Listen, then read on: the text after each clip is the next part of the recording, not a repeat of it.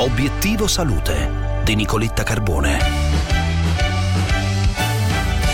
L'indice di massa corporea, la formula utilizzata per valutare il peso corporeo di uomini e donne, va sostituito o affiancata da altri parametri perché conduce spesso a sbagliare metà della diagnosi e a sottovalutare il peso nel 53% dei casi. A darne prova è uno studio americano presentato al meeting eh, annuale dell'Endocrine Society End 2023. In linea con noi per un commento la professoressa Anna Maria Colao, presidente della Società Italiana di Endocrinologia e ordinaria all'Università Federico II di Napoli. Professoressa, buongiorno. Buongiorno, buongiorno a te, buongiorno agli ascoltatori.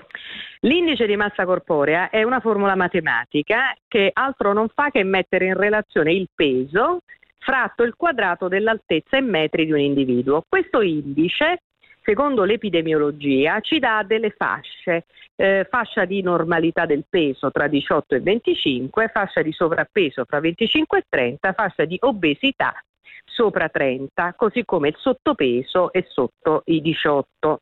Qual è il limite? Il limite è che se noi abbiamo una massa muscolare molto importante, pensiamo agli atleti, ai culturisti, a chi fa bodybuilding, noi abbiamo un indice di massa corporea alto pur non essendo affatto obesi.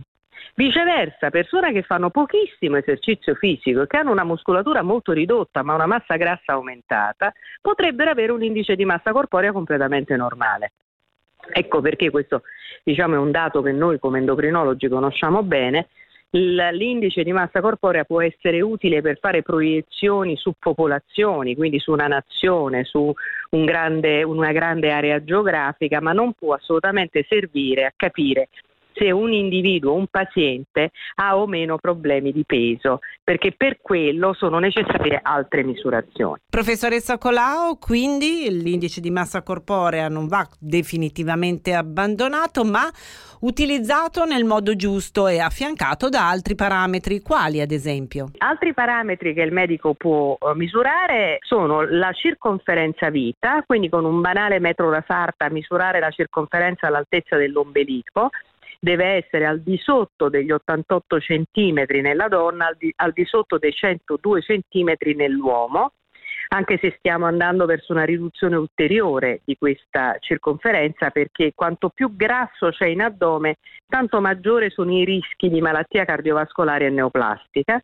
E poi la misurazione della composizione corporea che si fa attraverso alcune apparecchiature che ci dicono quanto grasso, quanto muscolo, quanto osso e quanta acqua c'è nel nostro organismo, perché naturalmente il peso è dovuto alla combinazione di tutti questi fattori.